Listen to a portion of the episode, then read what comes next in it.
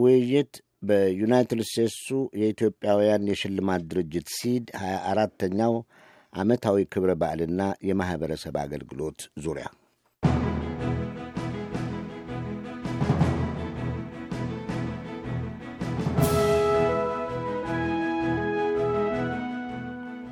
የዩናይትድ ስቴትሱ የኢትዮጵያውያን ሽልማት ድርጅት ሲድ በዋና መጠሪያው ማኅበረ ግዩራን ዘረ ኢትዮጵያ የዘንድሮውን 24ተኛ ዓመታዊ ሥነ ሥርዓት በቅርቡ እዚህ ዋሽንግተን ዲሲ አቅራቢያ ከምትገኘው ኮሌጅ ፓርክ ከተማ አክብሯል። እንደ ወትሮ ሁሉ ዘንድሮም ለማኅበረሰብ ልዕልናና መሻሻል ባደረጉት ከፍተኛ አስተዋጽኦ የመረጣቸውን ኢትዮጵያውያንና ኢትዮጵያውያን አሜሪካውያን ለክብር አብቅቷል። በድርጅቱ ወግ መሠረት ዘንድሮም ዛሬ በሕይወት ባይኖሩም በሥራቸው ሕያው የሆኑ አንድ ታላቅ ሰው በተመሳሳይ አስታውሷል። የዓመታዊ ሥነ ሥርዓቱን ተከታትለን ከድርጅቱ አመራሮች ሁለቱን ሊቀመንበሩን ዶክተር መላኩ ላቀውንና ዋና ጸሐፊውን አቶ አክሊሉ ደምሴን እንዲሁም ከአምስቱ ተሸላሚዎች ሁለቱን የመቄዶንያ የአረጋውያንና የአእምሮ ሕሙማን መርጃ ድርጅት መሥራችና ሥራ አስፈጻሚ ዳይሬክተር አቶ ቢንያም በለጠን እንዲሁም ከሕይወት በኋላ ለክብር የበቁትን የራስ አሉላ አባ ነጋን ቤተሰብ አባል ወይዘሮ የሺ ወልደ ሕይወትን ጋብዘን አወያይተናል። አራቱን እንግዶች ያወያየው አሉላ ከበደ ነው። በእሁዱ የራዲዮ መጽሔት ቅንብር ካሰማው የቀደመ አጭር ዝግጅቱ መለስ ብሎ በሚያስታውስበት ይጀምራል። ከተሸላሚዎቻችሁ ወይም ለዚህ ክብር ከበቁት ዘወትር እንደምናደርገው ሁለቱን ብቻ እናምጣ እንጂ ቀሪው ሶስት በአዋቂዎች ጎራ ያሉትንም የሚገባቸውን ክብርና ሌሎችንም እንዲያነቃቁ ጭምር ነው እንዲመሰሉም ፕሮግራም የምናዘጋጀውና መልሰን በሌላ ፕሮግራም እናወያያለን። ከዚህ ከሚወደስ ስራችሁ ለሀገራቸው ለወገናቸው ላቅ ያለ አስተዋጽኦ ያበረከቱ ሰዎችን ከምታከብሩበት ስራችሁ እና ድካማችሁ ባሻገር ፈተናዎቹንም እንመልከት። ምናልባትም የወደፊት እቅዶቻችሁን ትነግሩን አላችሁ። በዘንድሮው ዝግጅታችሁ ምን ተለወጠ? ምን አዲስ ነገር ሞከራችሁ? ምንስ የቀደመም ይሁን የዛሬ ፈተና ገጠማችሁ? በመድረክ የታዘብነውን አንድ ጥያቄ ማንሳቴ አይቀርም። እኔም በስፍራው ተገኝቻለሁና እንግዲህ አራት ዓመታት ተጉዟልና አንጋፋ እየሆነ ያለ ድርጅት ነው። ምን አዲስ ነገር አስተዋወቃችሁ በዚህ ዓመት ዶክተር መላኩ? እሺ ዘንድሮ ታዛቢም እንዳየው አራት ወጣት ልጆች በአዲስ የቦርድ አባልነት አጭተን የቦርዱ አባል እንዲሆኑ በማድረጋችን በጣም ደስ ብሎናል። እነኚህ ወጣት ልጆች በትምህርታቸው የላቁ በሙያቸውም እየታወቁ ያሉ ናቸው። ትንቢት ተክለ ከሃርቫርድ Law School ጨርሳ የ corporate lawyer ነች። ኒውዮርክ ነው የምትሰራው።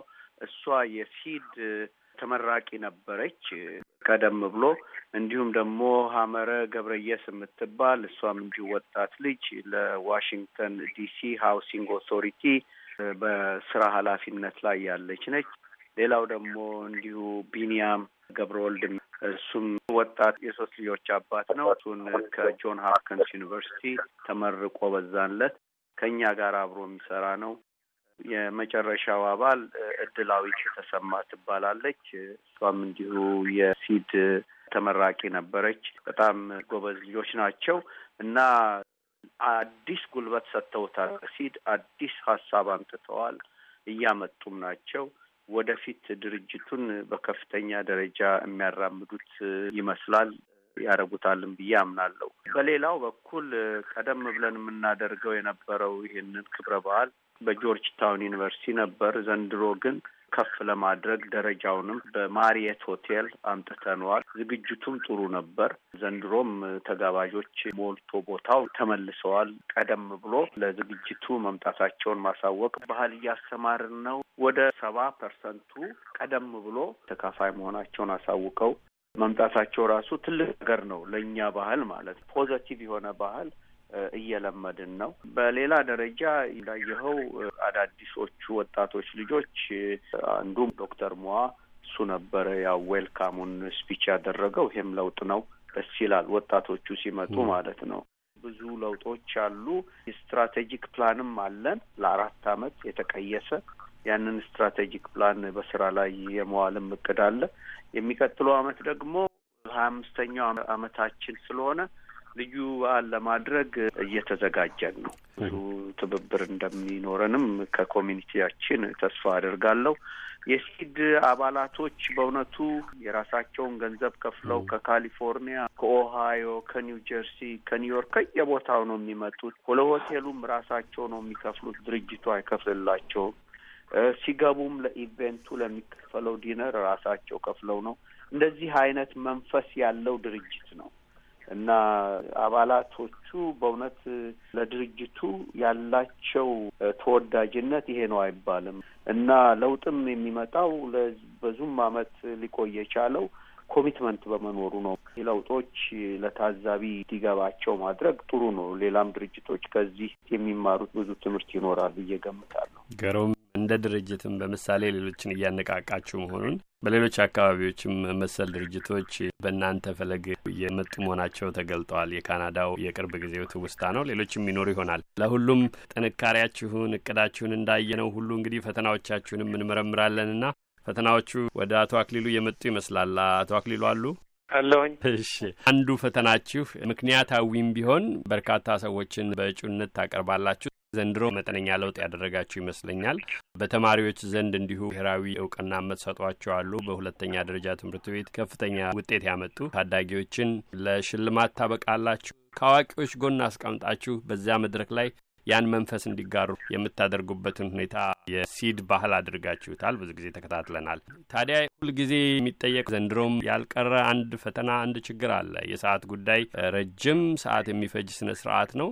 ያን ለዛ ያለው ጥሩ ዝግጅታችሁን ያዳክማል የሚለው ቅሬታ ተደጋግሞ ይነሳልና እስኪ ስለተፈጠሩትም ሆነ በማሻሻያነት ስለምታስቧቸው ጉዳዮች አቶ አክሊሉ ምን ልታረጉ ምን ሁነኛ መፍትሄ ልትፈጥሩለት አስባችኋል? እርግጥ ነው በየአመቱ እንደ ሁሉ ምንም እንኳን ጊዜ እያጠረን ብዙ ሰዓት ቢፈጅም ማንኛውም እዛ ማህበሩን አክብሮ የመጣ ሰው ሁሉ እስከ መጨረሻው ድረስ ነው የሚቀመጠው። ጥሎ የሚወጣ ማንም ሰው የለም። የመጨረሻው ሰው እስኪከበር ድረስ ሁሉም ሰው ምንም እንኳን አንዳንድ ነገሮች ተንዛዝተዋል ብለው ቅሬታቸውንም ቢገልጹም እዛው ቁጭ ብለው ነው የሚያመሹት። በአሁኑ አጋጣሚ ለመጀመሪያ ጊዜ ተማሪዎቹ እንዳይረሱ እዚህ አመት አማኑኤል ፈጠነ፣ ሃይማኖት ሽመልስ፣ ሴራ በላይ እና ዮሐንስ ሽፈራው የተመረቁት አራት ወጣቶች ናቸው።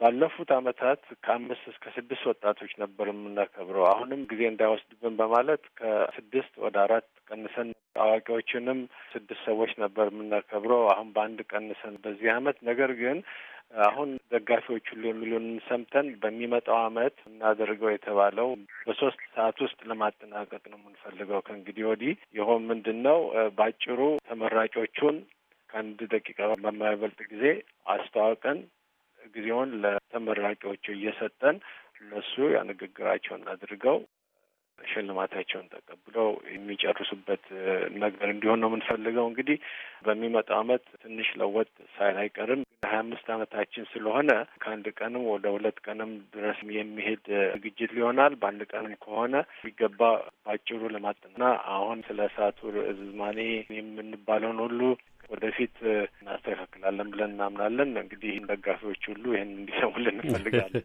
ግሩም ነው። ከባድ የሚያደርገው እስካሁንም እንደምንገምተው ተሸላሚዎቹ በተለያዩ አመታት አዲስ ሰዎች ስለሚሆኑ የለም ባለፈው አስረዝም ያለሁኝና ላሳጥር የሚሉ ሰዎች አይደለም የሚመጡት።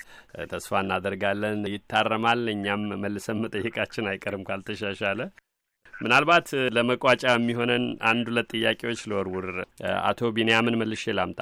አቶ ቢንያም የገዛ ጤንነቶ ህመም ላይ ባሉበት ሁኔታ ነው ይሄን የሚረዱት። ቀደም ብለው እርሶም ጠቆም አድርገዋል። በዛ ሁኔታ ውስጥም ሆነው እነኚህን ደጋፊ ያጡ ሰዎች ከመርዳት አልተቆጠቡም። እንዲያውም ምናልባትም የእርሶም ጤና ሁኔታ በደንብ በሚረዳበት ሁኔታ ውስጥ አላደረጉም እስከሚባል ድረስ ሲነገር ሰምቻለሁ። እርሶ ያስረዱናል። ሌላው የበጎ ፈቃደኝነትን እንደ ባህል ማስረጽ መቻሎ ነው። ለዚህ ሽልማትም የተለየ ስፍራ የተሰጠው ይመስለኛል። በስራዎቹ ውስጥም ጎልቶ ወጥቷል።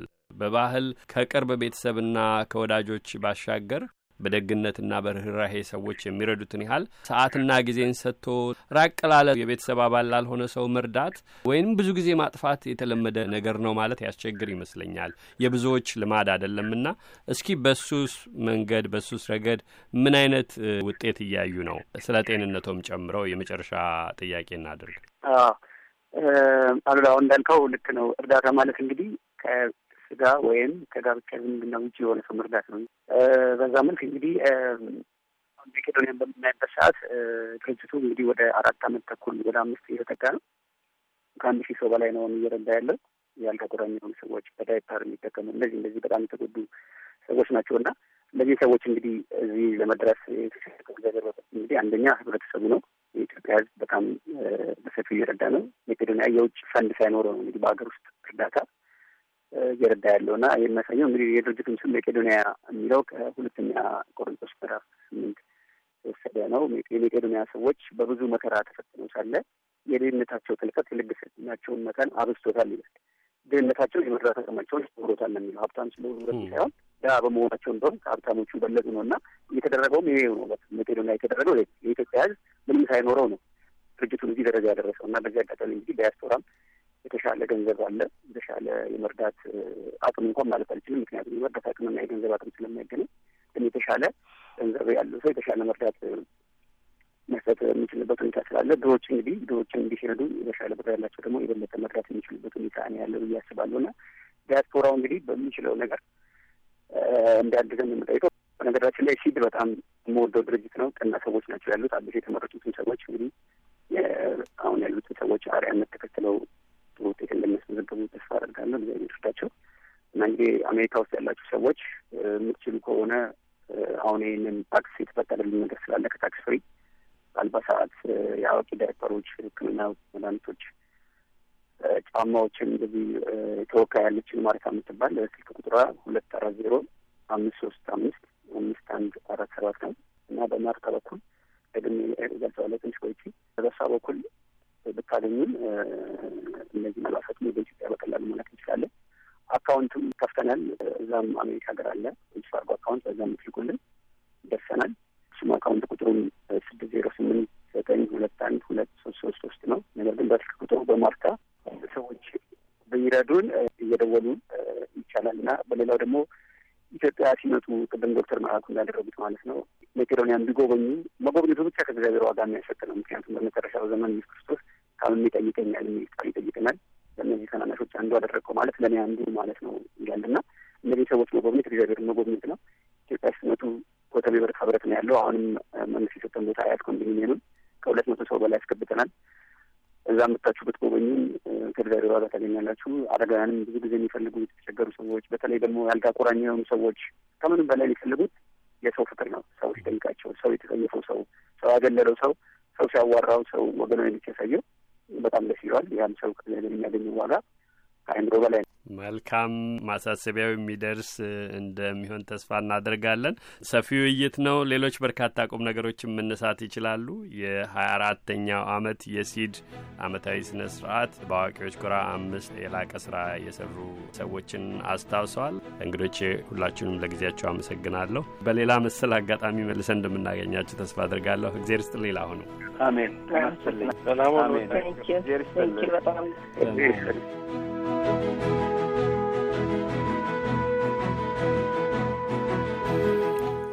እኛም አሉላና እንግዶቹን እናመሰግናለን። የተከበራችሁ አድማጮች ለምሽቱ ያሰናዳናቸው ዝግጅቶች እነዚሁ ነበሩ።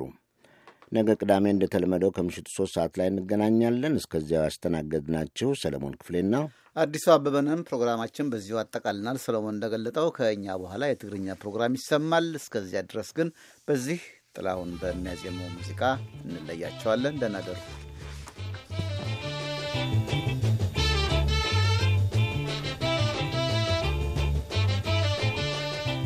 ጩኸቴን ብትሰሙኝ ይሄ ቤት አቤት ላለው በደል ደርሶብኝ ጮኻለሁ ችያለሁ ጩኸቴን ብትሰሙኝ ይሄ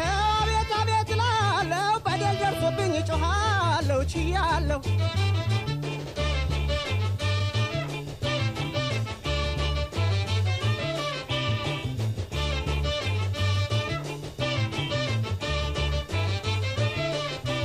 ሰዎች ብትሰሙኝ ጭንቄን ላዋራችሁ የበደለችኝን ይኸው ልንገራችሁ።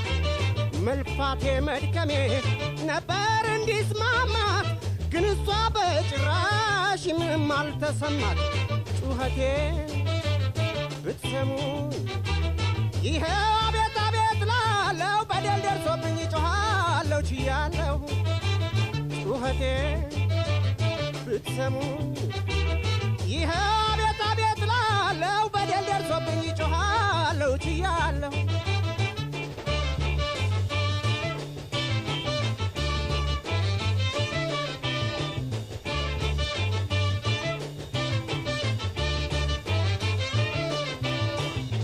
ስደክምላት እሷ እያጣለለች ከት ብላ የሳቀኝ ታፌዝብኛለች ሌት ተቀን በማሰብ ምቾቷን ጠብቄ ችያት ስኖር በጣም ትእዛዟን አጥብቄ ጩኸቴን ብትሰሙኝ ይህ አቤት አቤት ላለው በደል ደርሶብኝ ጮኻለሁ ችያለሁ ጩኸቴን ብትሰሙኝ